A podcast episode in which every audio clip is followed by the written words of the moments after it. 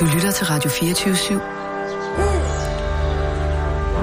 Velkommen til Fedeabes Fyraften med Anders Lund Madsen.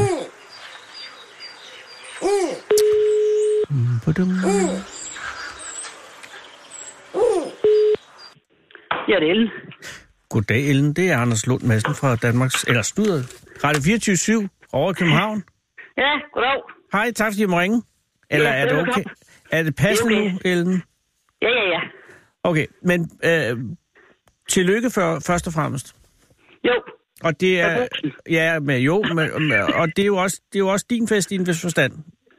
Ja, men det er ikke mig, der bliver 100 år, jo. Nej, gudskelov. Tak og lov for det.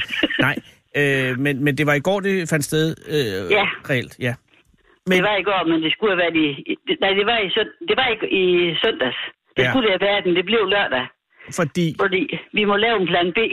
Ja. Fordi der var højvand. Ja. Så vores gæster kunne komme til Mandø. Nej, og så dur det ikke med jubilæum uden gæster. Nej. Gik det godt med jubilæet? Altså, jeg har jo det her fra TV Syds hjemmeside, og der lyder det, men der er det jo på forventelig efterbetaling, så det er jo før i selve jubilæet. Så hvordan gik det? Det gik fantastisk. Nå, vi havde en rigtig hyggelig dag. Nå, og hvad var der egentlig punkter på festen, eller var det bare en fest? Det var bare en fest. Okay. Og hvem kom? Det var kaffe og rundstykker om morgenen og på skarp, og så var det lam fra Mandø senere på dagen. Altså tilberedt, undskyld. Ja, grillen på Mandø er et Mandø-lam. Hold nu kæft, men er det ikke lidt koldt at grille nu på det her tidspunkt? Nej. Nå. Det var godt. Ja, og hvor mange kom? Ja, vi var cirka 40 om formiddagen til kaffe og rundstykker, og så var vi 48 om eftermiddagen.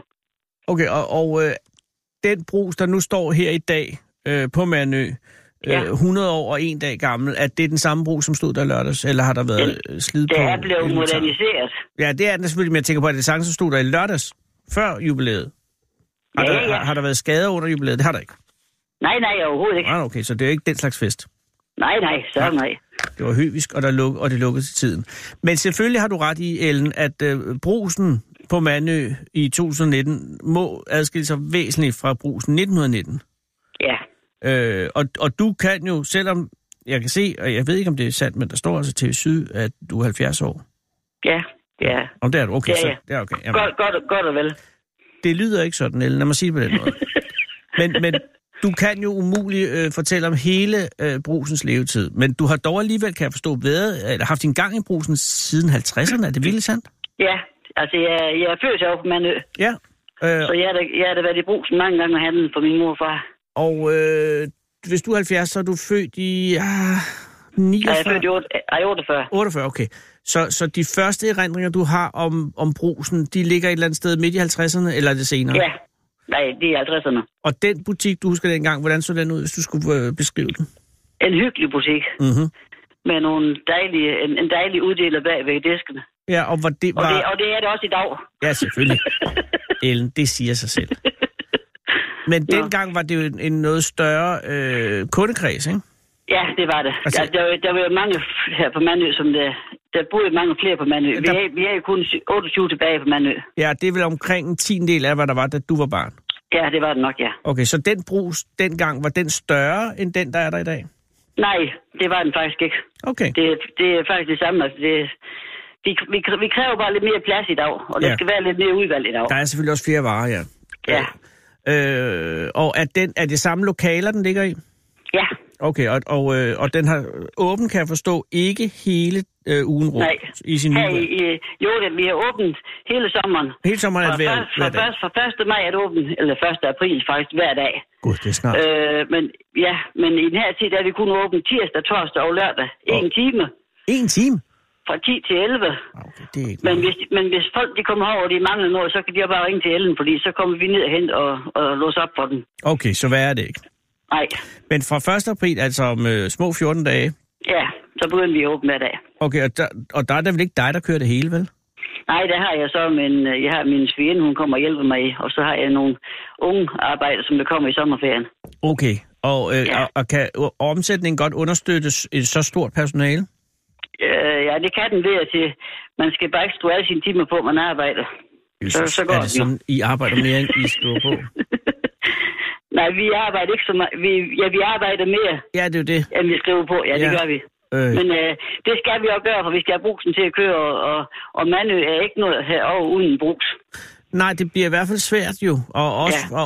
og den særlige udfordring for Mandø Brugs er jo, som du også lige skitserede, at Ebbe forhindrer folk uden bys i at ankomme. Ja, og så er det forskel, at her i vintertiden, der ved jeg, hvad jeg skal hjem og vare jo. Ja. Altså, der ved jeg, hvad der kommer, ikke også? Så det kan man sådan finde ud af. Ja. Og så har jeg sådan en god forbindelse til Hvidingen Brug og Kvickly, hvor jeg kan hente nogle varer, så jeg skal have store partier hjem. Men ja. Og så når de kommer i weekenden, så kan det godt ødelægge budgettet lidt, fordi så er det lige pludselig nogle ting, jeg står og mangler, men vi finder altid ud af det alligevel. Ja, men og det må jo være en afvejning, fordi jeg tænker, noget som for eksempel mejerivarer, ikke?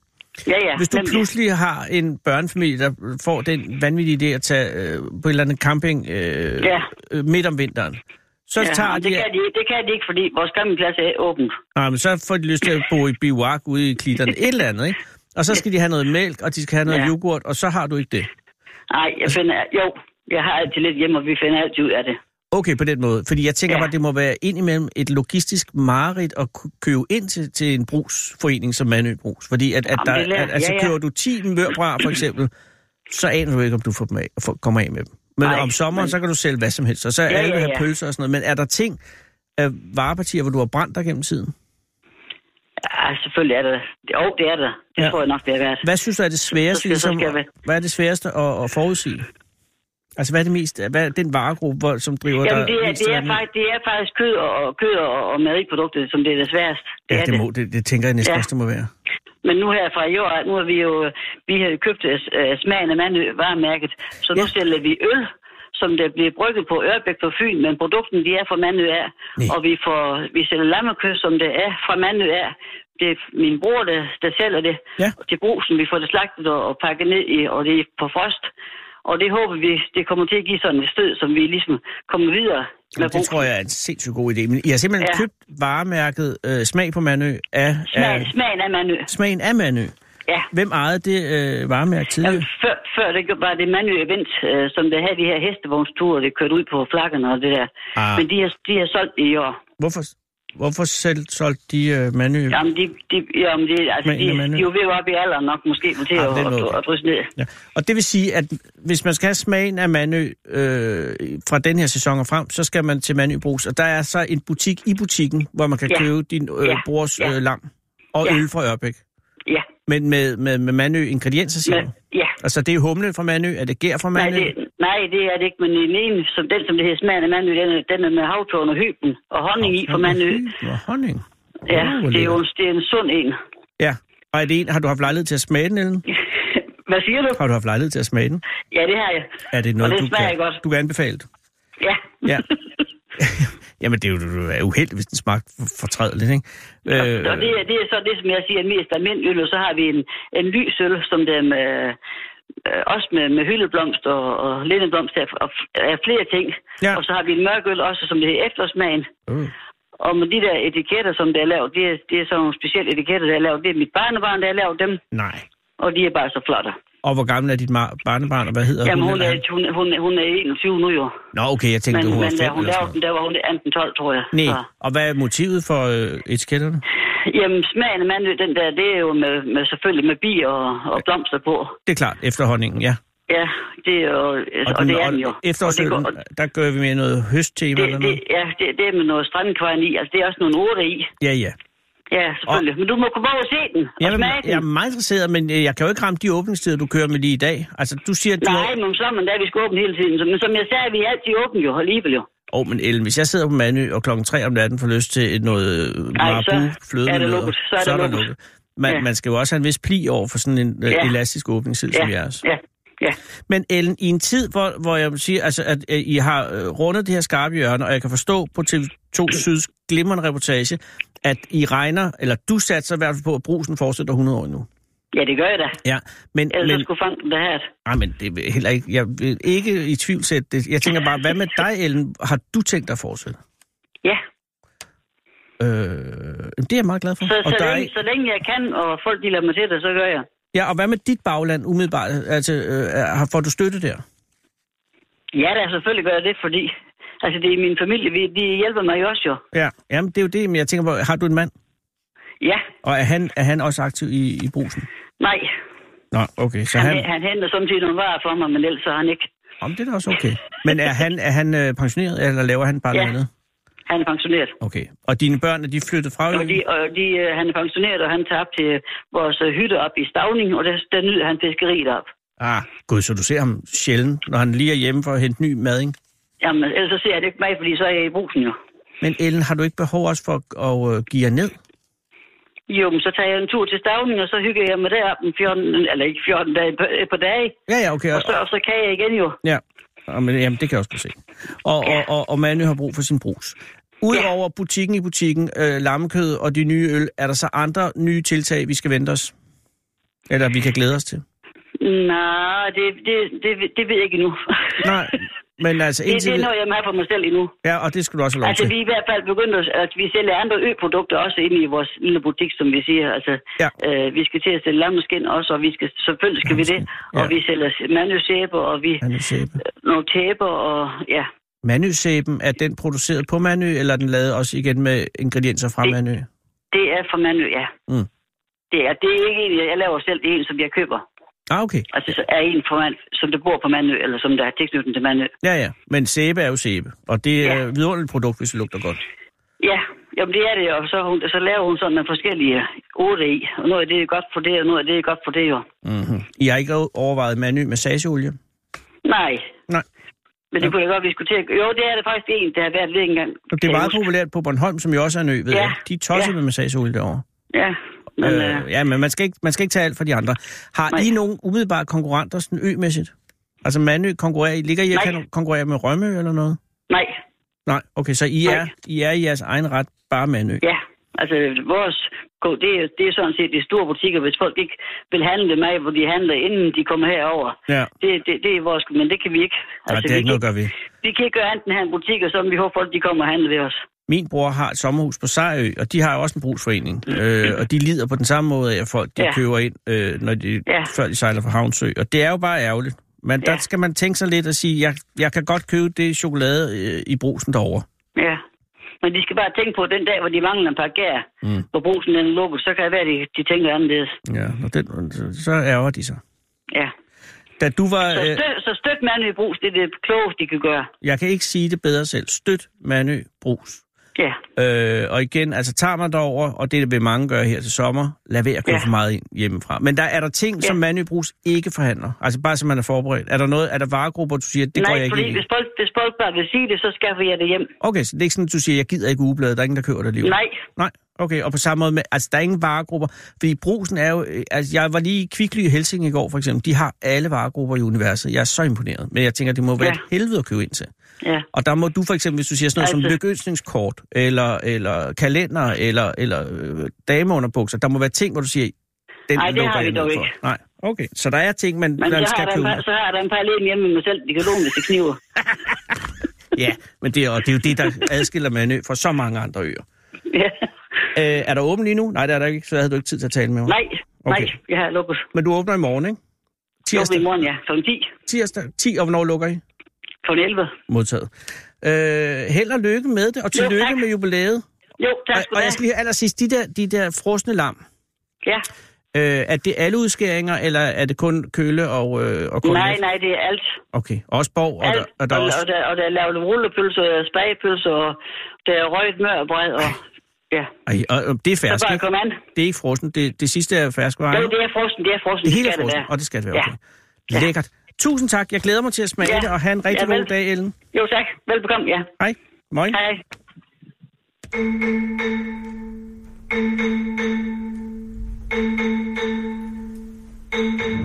Fedeabe er mere overlegen end dig. For når Fedeabe ser sig selv i spejlet, ser den en fed abe.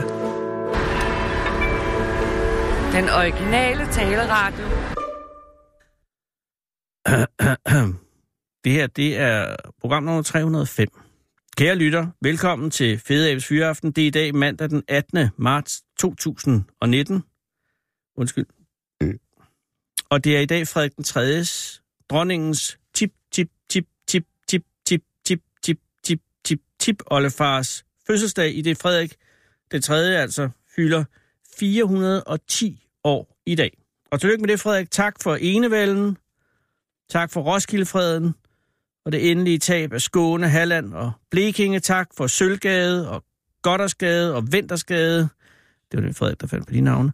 Tak for rigskansler Peter Griffenfelds blæresten, som var på størrelse med et hønseæg, og som var gravet ud af Griffenfeld under store smerter og absolut uden bedøvelse, skal jeg tilføje, i det æderen først kom på banen 250 år senere. Og blærestenen, som i øvrigt mange år lå udstillet i Rigsarkivet på anden sal, mens resten af Griffenfeld ligger i hver kirke, over ved Horsens. Tak for det, for det minder mig om, at ingen i verden har det let. Vi mistede vores land til svenskerne, men tænk på Griffenfeld. Han skulle af med en blæresten på størrelse med et hønseæg.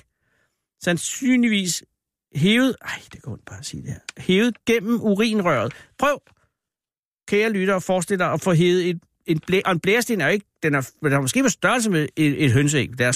Den har ikke konsistens, og den er jo en blæresten. Gå ind og kig på den, hvis du har et eller andet medicinsk museum i nærheden. Den er jo den lille nubrede satan. Altså prøv at forestille dig at få den trukket ud. Ej, det gør simpelthen så ondt at tale om det her. Tag ud gennem urinrøret. Altså det gør sandsynligvis mere ondt, end at skulle føde en varevogn med anhænger. Og han blev også, og det er bare lige oven i det, dødsdømt inden for landsforræderi. Og så sad han der med øksen over nakken på den dag, hvor han skulle henrettes, før kongen, altså Frederik, benådede ham og gav ham livsvarigt fængsel i stedet for. Og så sad han der. Og hvad fik han ud af alt sin møje? En skide sidegade ude på Nørrebro, hvor Sankt Josef Hospitalet engang lå, og Ladegårdsåen lå nede for enden. Dengang Griffenfeldsgade var en fin gade, kan man sige, men nu mest er kendt som gaden, hvor træerne drejer, og politiet ligger på lur efter forbrydere, der tiltusker sig genvejen via Stengade til Nørrebrogade på trods af forbud og bødestraf. I morges, her på Radio24syv, ringede en af mine kolleger fra morgenprogrammet til en dame, som havde kommenteret terrordrabene fra New Zealand på Facebook med 4 grine-emojis, eller rettere de der græde grine-emojis, hvor der ligesom kommer vandfald ud af øjnene, og som ligesom åbenbart angiver, at man et eller andet er skide sjovt. Og nu er det jo ikke verdens sværeste journalistiske genre at ringe op til ældre paranoide kvinder på Bøgelandet, og så uden varsel eller mulighed for forberedelse, lade dem ydmyge sig selv på national radio, fordi de jo er så dumme og racistiske og hunderede for islam. Og damen gjorde sådan set, hvad hun skulle, og bagefter kunne man så sidde der og have sådan lidt lun fornemmelse i maven, fordi man ikke selv er så dum og gammel og provinciel og vred og pervers og frem for alt bange, ligesom damen fra Bøgeland. Og måske var det virkelig en mening med hele opringningen, for jeg tror i hvert fald ikke, det handlede om at forstå hende, og på den måde blev hele opringningen til en slags radioversion af de 4 grine-græde emojis. Og jeg sad helt trist til mode, for det minder mig om noget, jeg oplevede i går nemlig, hvor jeg var på jagtkursus oppe i Helsinge, fordi jeg går på sådan en forberedelseskursus til jagtprøven, som jeg forhåbentlig, består den 20. maj kl. 8 ude på Amager. Og der er jo en masse, man skal kunne nu om dage for at få sådan et jagttegn i Sverige, hvor jeg tænkte mig at bruge mit jagttegn på at skyde livet af vildsvin og så æde dem. Der skal man stort set bare være i stand til at se ud af øjnene og så skrive sin underskrift på for at få et jagttegn, og i Frankrig er ikke engang det nødvendigt, og jeg vil personligt foretrække at skyde mig selv, frem for at deltage i en jagt sammen med en pose franskmænd med jagttegn et eller andet sted nede i Ardennerne. Men altså, der er satme meget, man skal igennem for at få sådan et jagttegn i Danmark. Og efter Esben Lunde Larsen for 3 år siden blev udnævnt til fiskeri, fødevare og miljøminister, så gik det ligesom amok, fordi Esben er nemlig var meget interesseret i jagt. Og lige indtil han behøvede ud af ministeriet sidste år, så brugte han, det må han have gjort, en betragtelig del af sin energi og indflydelse på at reformere og ændre og spidse til jagtloven, som nu fremstår som en af Europas mest moderne og reformerede, ikke mindst detaljerede jagtlove. Hvilket er top, men det betyder ligesom, at vi skal kunne en masse, som de gamle jæger ikke skulle kunne. Før Esben kunne man for eksempel skyde kronvildt fra dagen efter min fødselsdag den 16. oktober og så frem til nytårsaften. Men efter Esben, så kan man kun jage de store vildthanner, altså dem, som har mere end én spids på hvert gevir i det her tidsrum, altså 16. oktober frem til nytårsaften, mens man nu må skyde de 1-årige hanner, altså dem med én lille spids på hvert gevir, fra 1,5 måned inden min fødselsdag, altså den 1. september, og så helt ind til den 31. januar. Og hunderne, altså dem, som ikke har noget gevir, må man skyde fra 14 dage inden min fødselsdag, som er altså 1. oktober, og ind til 1. februar. Og så er der kalvene, altså dem, som er helt uden noget, fordi de er små unger. Dem må man skyde fra 1. september, og så helt ind til 29. februar.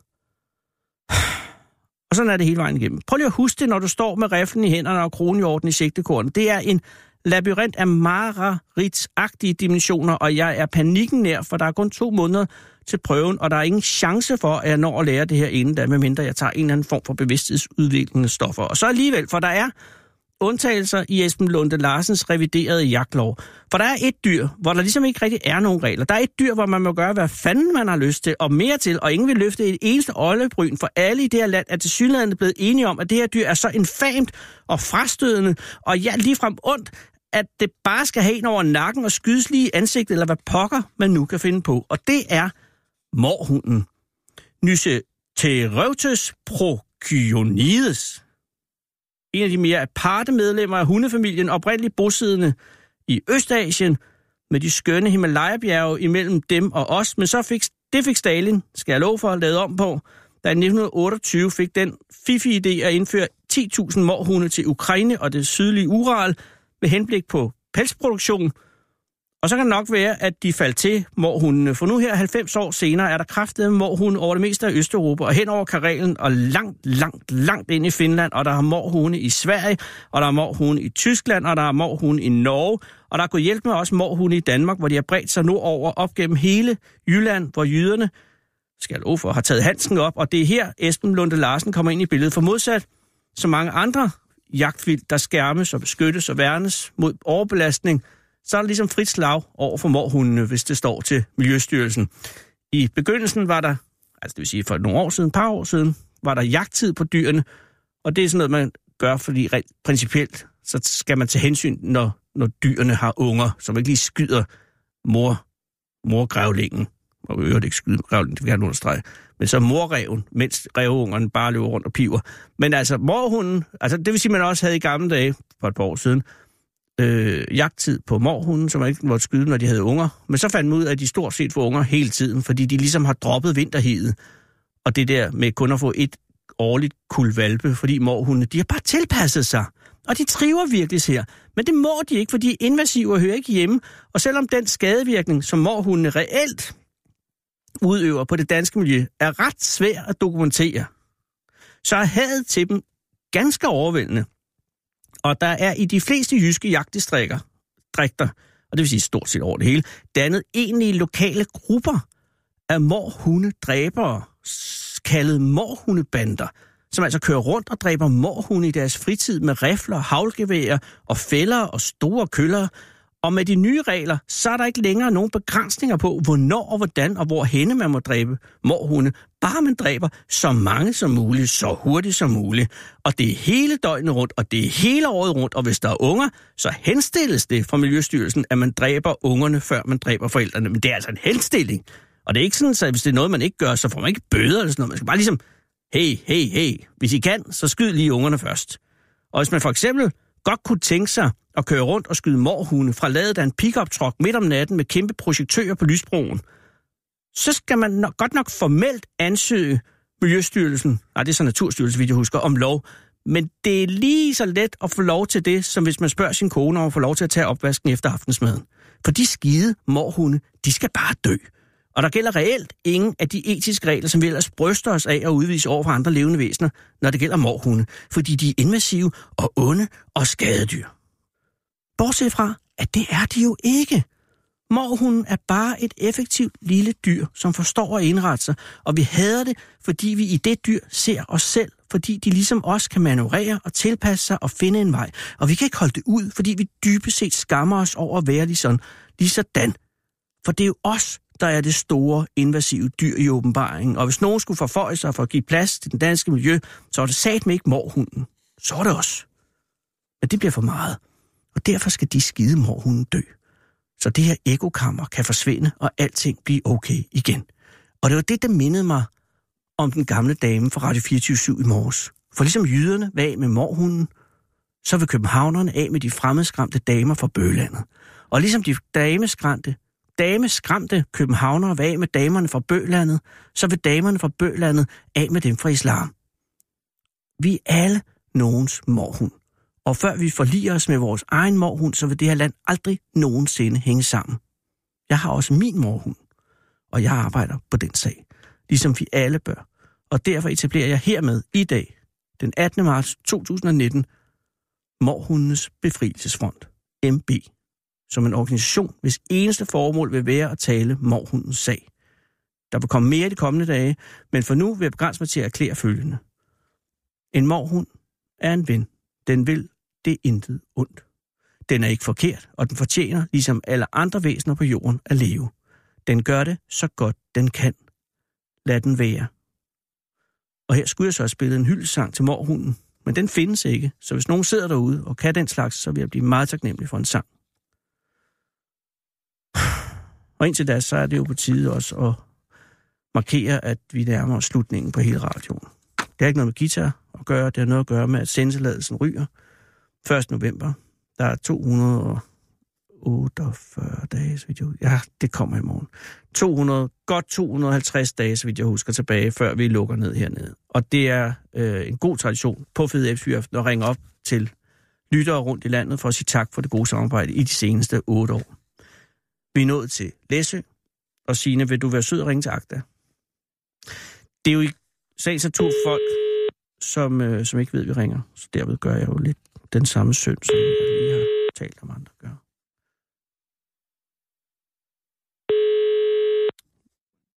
Det er også derfor, jeg ikke ved, om Agda er hjemme.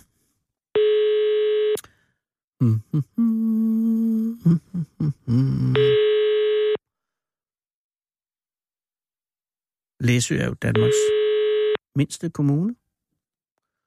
Jeg tror ikke, Agda er hjemme. Hvad med Alice?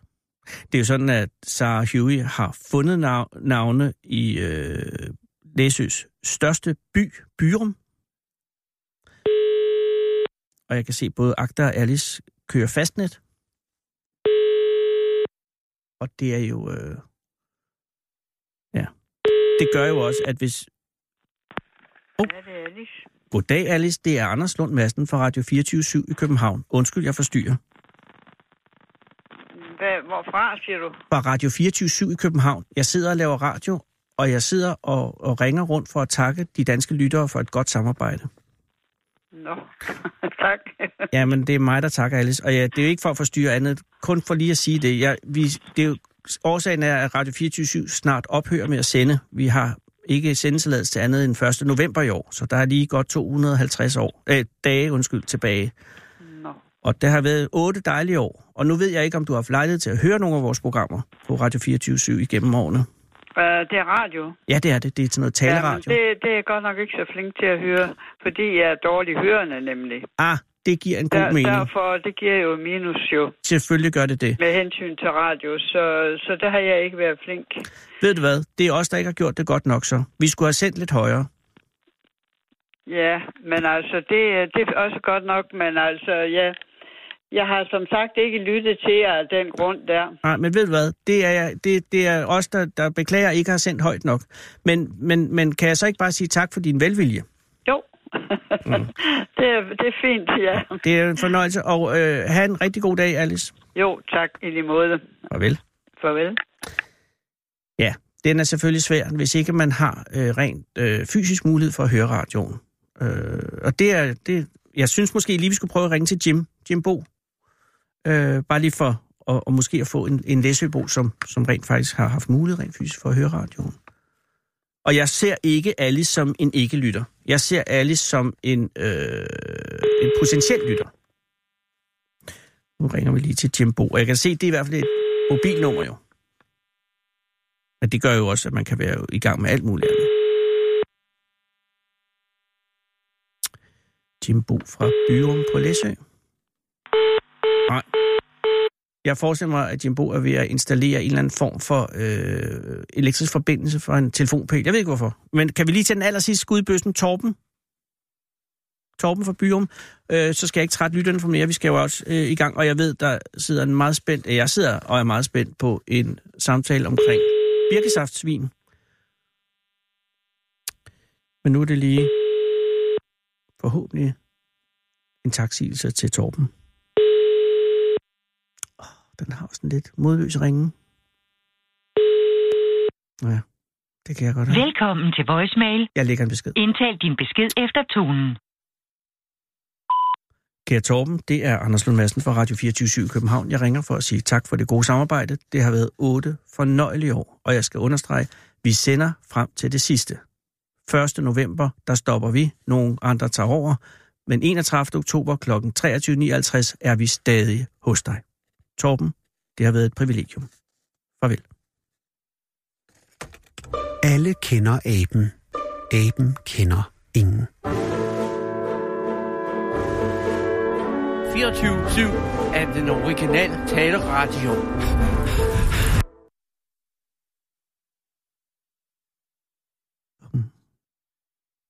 Og så er det jo altså øjeblikket, hvor det forhåbentlig bliver muligt at etablere en kontakt til Anders Halskær.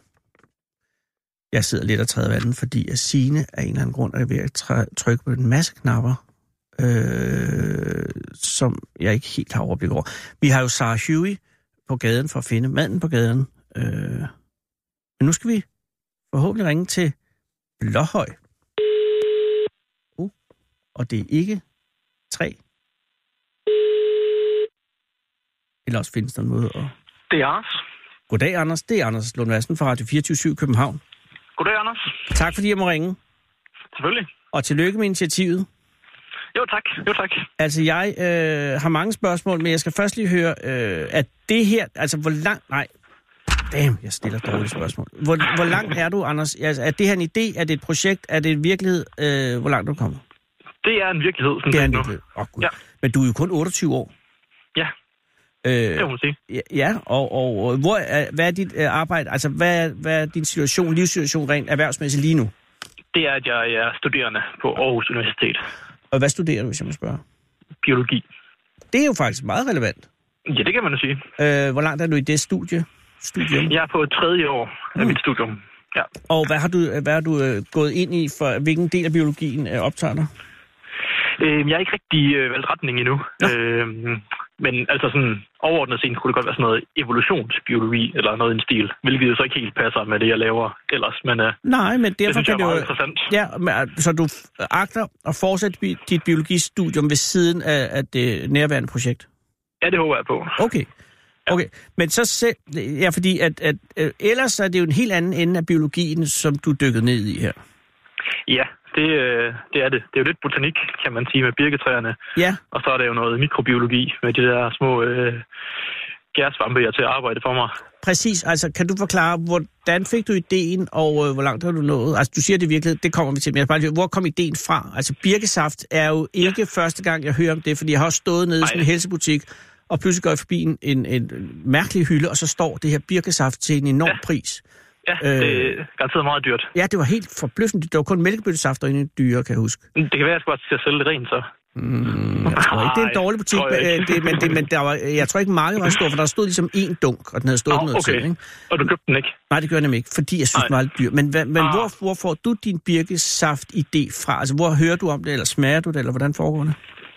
Jeg tror, jeg hørte om det for nogle år siden, altså 3-4 år siden, og tænker jeg lidt, at mine forældre har en masse birketræer nede i deres mose, og jeg tænker, det må jeg ligesom kunne se, om det kan lade sig gøre at tappe det her birkesaft. Og der stopper jeg lige der, fordi hvor er dine forældre bosiddende? Det er tæt på Billund i Midtjylland. Hvor I snart får en jernbane? Eller de får? Ja, det gør de. Med den. Ja, 1,8 milliard. Men altså, du voksede op i Billund med de her birketræer? Jeg er lidt uden for Billund, okay, så man kommer ikke til at gå helt herud til. Nej, okay, modtaget. Og er det der, du er lige nu? Jernbane, faktisk. Ja, det er jeg faktisk lige nu. Nå, okay. Ja. Altså, den her artikel fra Jyske Vestkysten er jo geografisk placeret i Blåhøj, Sønder Omme, Grindsted-trianglen. Ja, lige præcis. Så det er derinde, at vi befinder os lige nu? Det er tæt på Blåhøj. Okay. Det er tættest på den, det er en meget lille by. Men Blåhøj har jeg kørt igennem, og det er en meget smuk lille by. Det har du, okay. Ja. Jamen, det er tæt på der. Ja, okay. Så der er du vokset op, og du har haft bekendtskab med de spirketræ gennem en lang og rar barndom. Ja, det må man sige. Og hvornår begynder du at tænke saft? Jamen, det gør jeg først, mens jeg bor i Aarhus, faktisk. Okay. Må jeg høre lidt om det fra nogle... jeg tror, det er en kollega, der skal ud og tappe noget ude i Marceleskovene. Ja, det lyder allerede der lidt mærkeligt.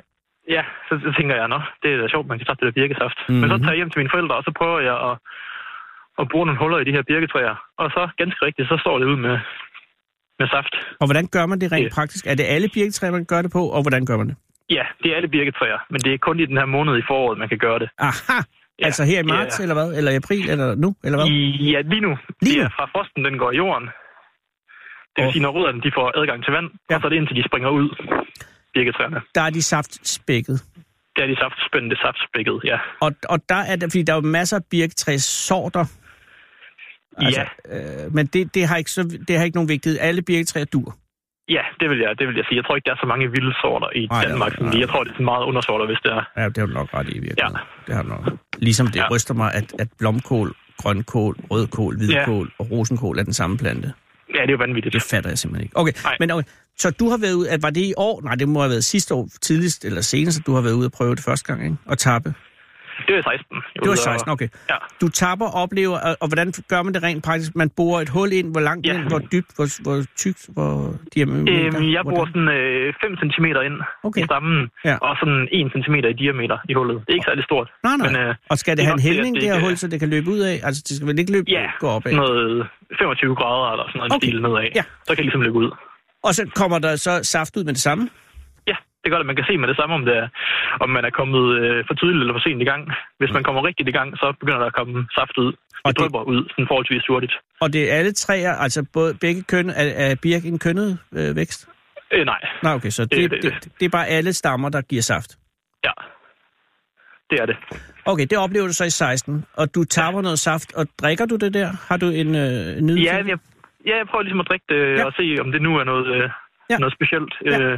Jeg tror, der har været noget helsebølge omkring det også. Sådan og det var det. Jeg tror, det var også i 16, jeg stiftede bekendtskab med. Ja, lige præcis. Der var lidt en bølge der. Ja, birkebølgen. Og jeg tænkte, at det var måske lidt meget ligesom vand. Ja, der er jeg faktisk med på dig der. Jeg synes ikke rigtig helt, man kunne smage smart.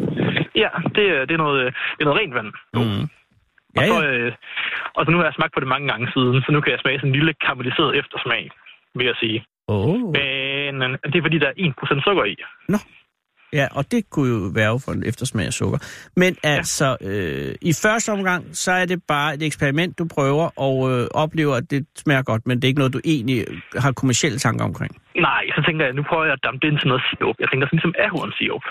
Det er jo også træer, man tapper det fra. Ja, det skal jo så koges ind eller sådan noget, ikke? Ja, lige præcis. Så koger man det ind. Og det er så det med birkesaft, det skal så dampes ind med noget lavere temperatur, og der er noget mindre sukker i det og sådan noget. Så det er en besværlig proces.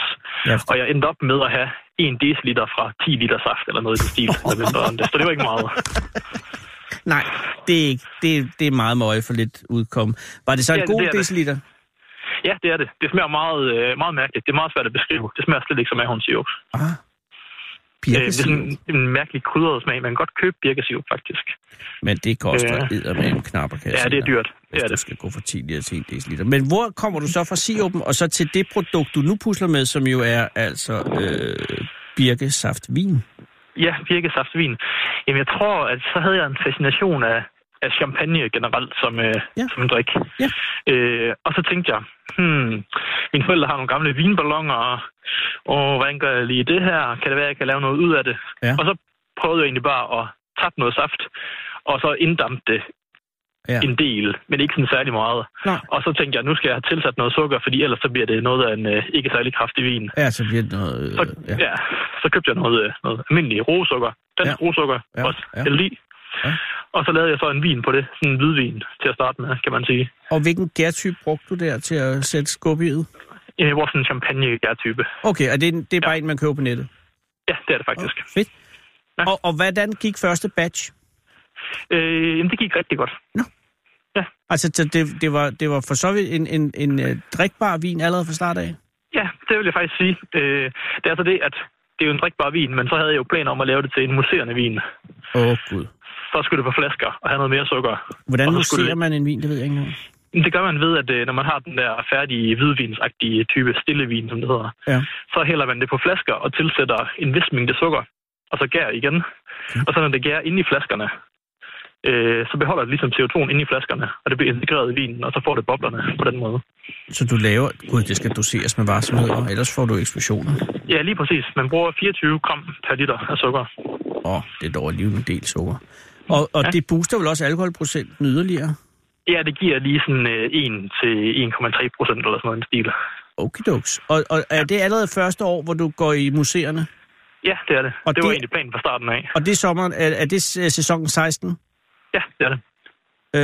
Og hvor mange flasker laver du der? Det laver jeg 60 flasker. Det er meget godt. Og er der nogen af dem, altså du drikker selvfølgelig nogle af dem selv, men er der nogen, du serverer for folk? Ja, det gør jeg. Og hvad er reaktionen? De synes, det smager godt. Og hvordan vil du karakterisere denne birkechampagne i forhold til andre drikke, man kan få? Altså, vi er jo lidt over i sådan noget champagne-kave-agtigt. Ja. Det er den stil. Det er men, også det, men kan jeg smage birken? Ja, det kan man godt. Det har sådan en eftersmag, noget barktræagtigt. Det lyder godt. Man godt. Ja. Okay, så du erklærer det faktisk en succes for første forsøg? Ja. Okay, og hvad og så næst sidst, eller sæson 17, går du op, går du ned, laver du noget om? Så går jeg op. Du går op. Så tænker jeg, nu du skal det blive volumen. Du går volumen. Ja. Nu laver jeg 1000 flasker. Hold da kæft. Og kører du stadig med dine forældres armetræer? Ja, det gør jeg. Ja, okay. Men de har mange træer. Ja, det håber jeg sgu. Ja. Så du kører 1000 flasker i 17? Ja. Og samme resultat? Samme resultat. Og her begynder du... Jeg vil sige, det er bedre i 17. Jeg har lidt mere styr på det der. Ja, og bedre på den måde. Er det bedre alkohol? Er det bedre boble? Er det bedre smag? Eller er det bedre, hvad er det? Bedre smag og, hvad kan man sige, bedre bobler i og med, at jeg har styr på sådan noget med gæringstemperatur og alle sådan nogle ting, hvordan det sådan lige skal foregå. Okay, og er det en kølig vin i serveringen? Eller skal, altså, hvor ligger temperaturen optimalt på en birke? Altså, serveringen, det er sådan noget 7-8 grader. Gud, vi er helt dernede. Ja, endnu. Kælderkold er ikke nok. Men så vi er i køleskabet. Men så sidste år 18, går du endnu yderligere på volumen, eller går du i en forædling, eller går du i en helt anden retning? Jeg fortsætter på 1000 flasker. Du kører samme volumen? Så kører jeg samme volumen. Og samme teknik, eller laver du noget andet? Pusser du noget andet af? 18, der kører jeg samme teknik, faktisk. Der vælger jeg at gå samme vej for at se, om... Du konsoliderer om det bliver virksomheden? Ja. Og det tror jeg faktisk er skideklogt, fordi mange vil få det, der hedder voksesyge. Ja.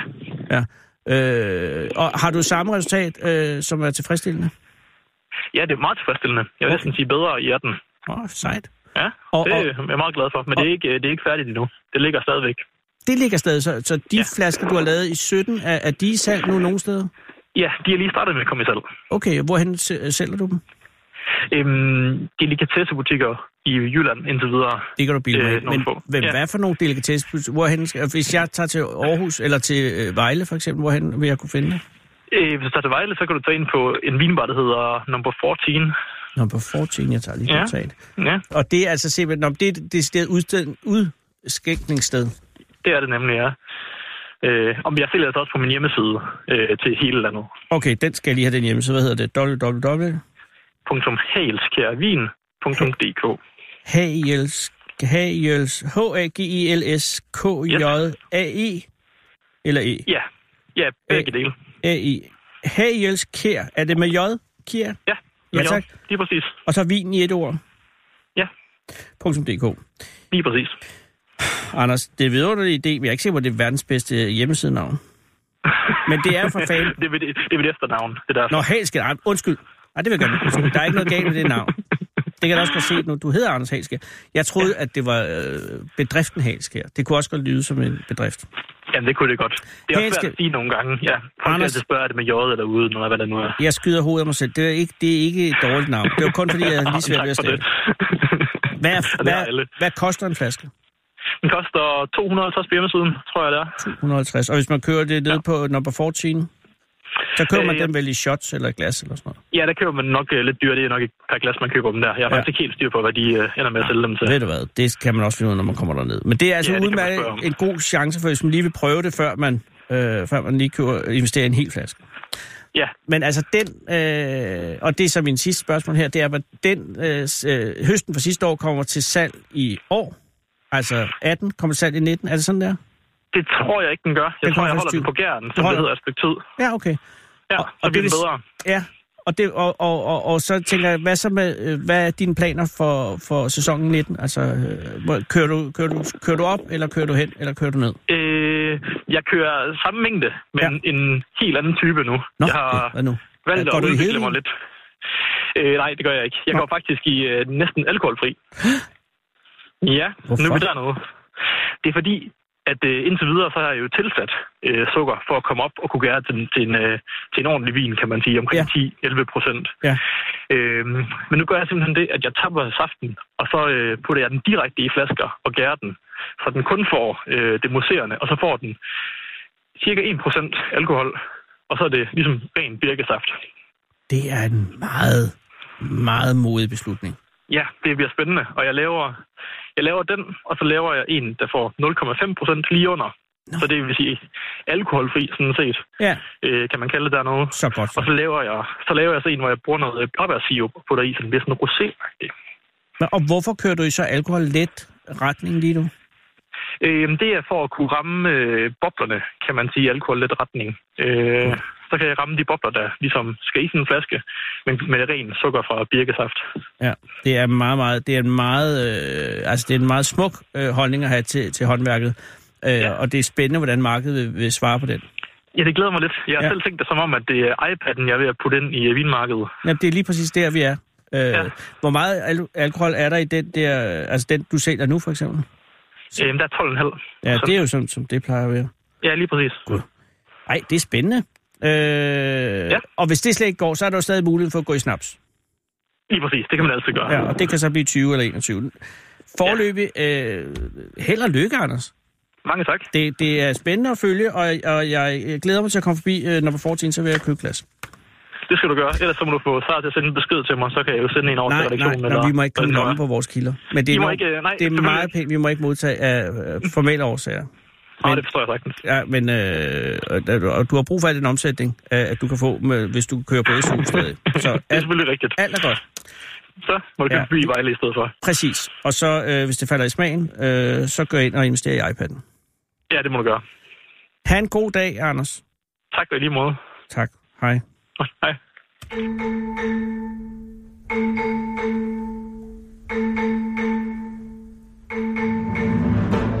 Til Fedeabes Fyraften her på Radio24syv. Spænd sikkerhedsselen, sluk mobilen og skru ned for egoet. Og lyt til Fedeabes Fyraften. Sejø har været på gaden og er kommet op med en mand, som taler engelsk. Derfor vil jeg nu foretage dette interview på udenlandsk. Hello. Hello. Thank you for coming. No. Oh, and thank you for your patience listening to me. It's good. Well, it's nice of you. What is your name? Javier. Javier? Yes. Are you from Spain? By any sense? No, I am from Argentina. Oh, welcome. What are you doing in Denmark, if I may ask? I'm visa working. Oh. Yes. On December 10th. I terminated the visa working. Come here in Denmark. And you've been here since December 10th? Yes. No. I seems here yesterday. I come. Oh, you come yesterday? Yes, exactly. Oh, but what did you do here in December 10th? No, in December 10th I doing the visa, but in Argentina I doing the visa. I'm come. The visa or the visa? Visa, yes, visa working. It's a paper of. Give me a chance to. I get it now. Work. I understand. I'm sorry. Now you got the permit to work here in Denmark. Yes. On the 10th of December. Exactly. And you came yesterday. Yes, exactly. Oh my God. Yes. Little time. How long are you planning to stay here? 1 year. Wow. And have you have any experiences so far? No. It's the first time I'm come to Europe. Ah, good. And why did you want to go to Denmark? One friend doing the visa. Yes. The year before. Yes. Tell me the experience, and I liked. I investigate about Denmark, the city, the work, the people, everything. Well, I like all. You like what you read. And what? Why didn't you consider Sweden, maybe, or Norway? But anything talk me about the Sweden. Yeah. One friend, tell me about this, and I investigate about Denmark. Wow. But the first option. We are happy to have you.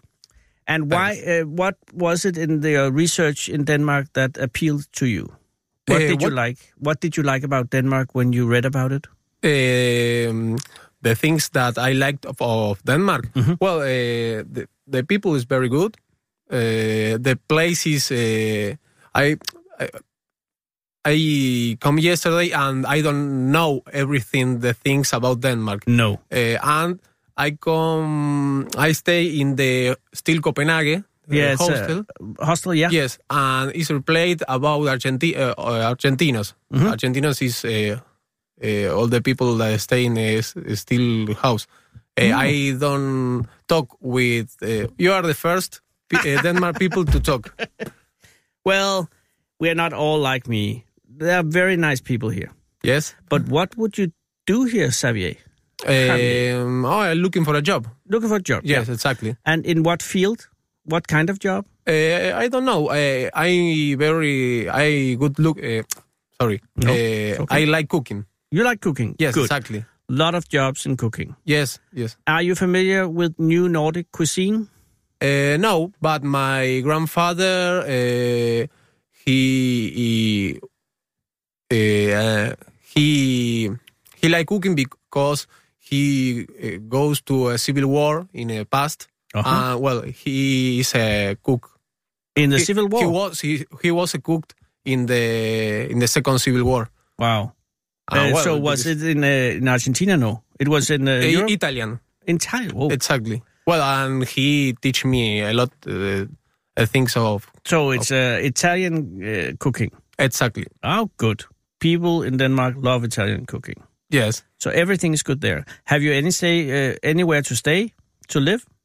You cannot live in a hostel for a year. No, you will be bankrupt. The next month. Uh-huh. It's the hostel for the next month? No. I look for a house or apartment with my friend, Santiago. Santiago. Oh, he's the... Yes. Hello, he's a Cordobese. So he's from Portugal? No. He's Argentina, but in Argentina have a state that called Córdoba. Córdoba, yes. Exactly. I know. And you're from where? Buenos Aires. Good. And are you in a? Have you only seen this country for a day now? It's been very okay weather today, but it's cold. Yes, but it's very cold. Yeah, it's very wet. In winter, it's very cold. Yeah. Today is summer for you. Yeah, kind of summer. Well, Javier, it will be hotter because of the global warming. It will be hotter this summer because of global warming. Yes. So you can look forward to a great summer. Oh, well. Last summer was, it was like tropic summer. Yes? Yeah. The people say me that the summer of the year before, that's very well. No, that's not true, Javier. No? Do not listen to this. It was the hottest and the driest summer in history in Denmark. Yes. In recorded history. Oh, it's very hot there. Yeah. Ah. And do you don't like you? No, we don't like it. No. You like cold? Yeah, we like cold. We like this. Well. Yeah, but March, this month has been the wettest March in history. How many grades? I think now, how much is 8? 8 Celsius? Signe, hvor varmt er her? I skal ikke sidde og snakke om andre ting. Vi er ved at interviewe folk her. Hvor varmt er der udenfor? Ja, for Argentina har in summer 35-40 grades. Good lord. It's 6 degrees outside today in Denmark. Yes? Wow. Yeah. What? It feels like 3 because of the wind chill factor. Oh, yes. I am sorry, because we have news in 30 seconds. Yes. Do you want any advice in Denmark before? No, but for this day is very very good today. Good. And Javier, if you get any trouble, Please come to the radio and ask us, and we will help you. Well, thanks for a lot. No, it's a pleasure to have you here. And you are now the official liaison to Argentina from this radio station. Thanks. So if you have any trouble, don't hesitate. Just come to radio, and we will solve it. Well, try to solve it. It's a pleasure. And good luck in Denmark. Thanks. Klokken er 17.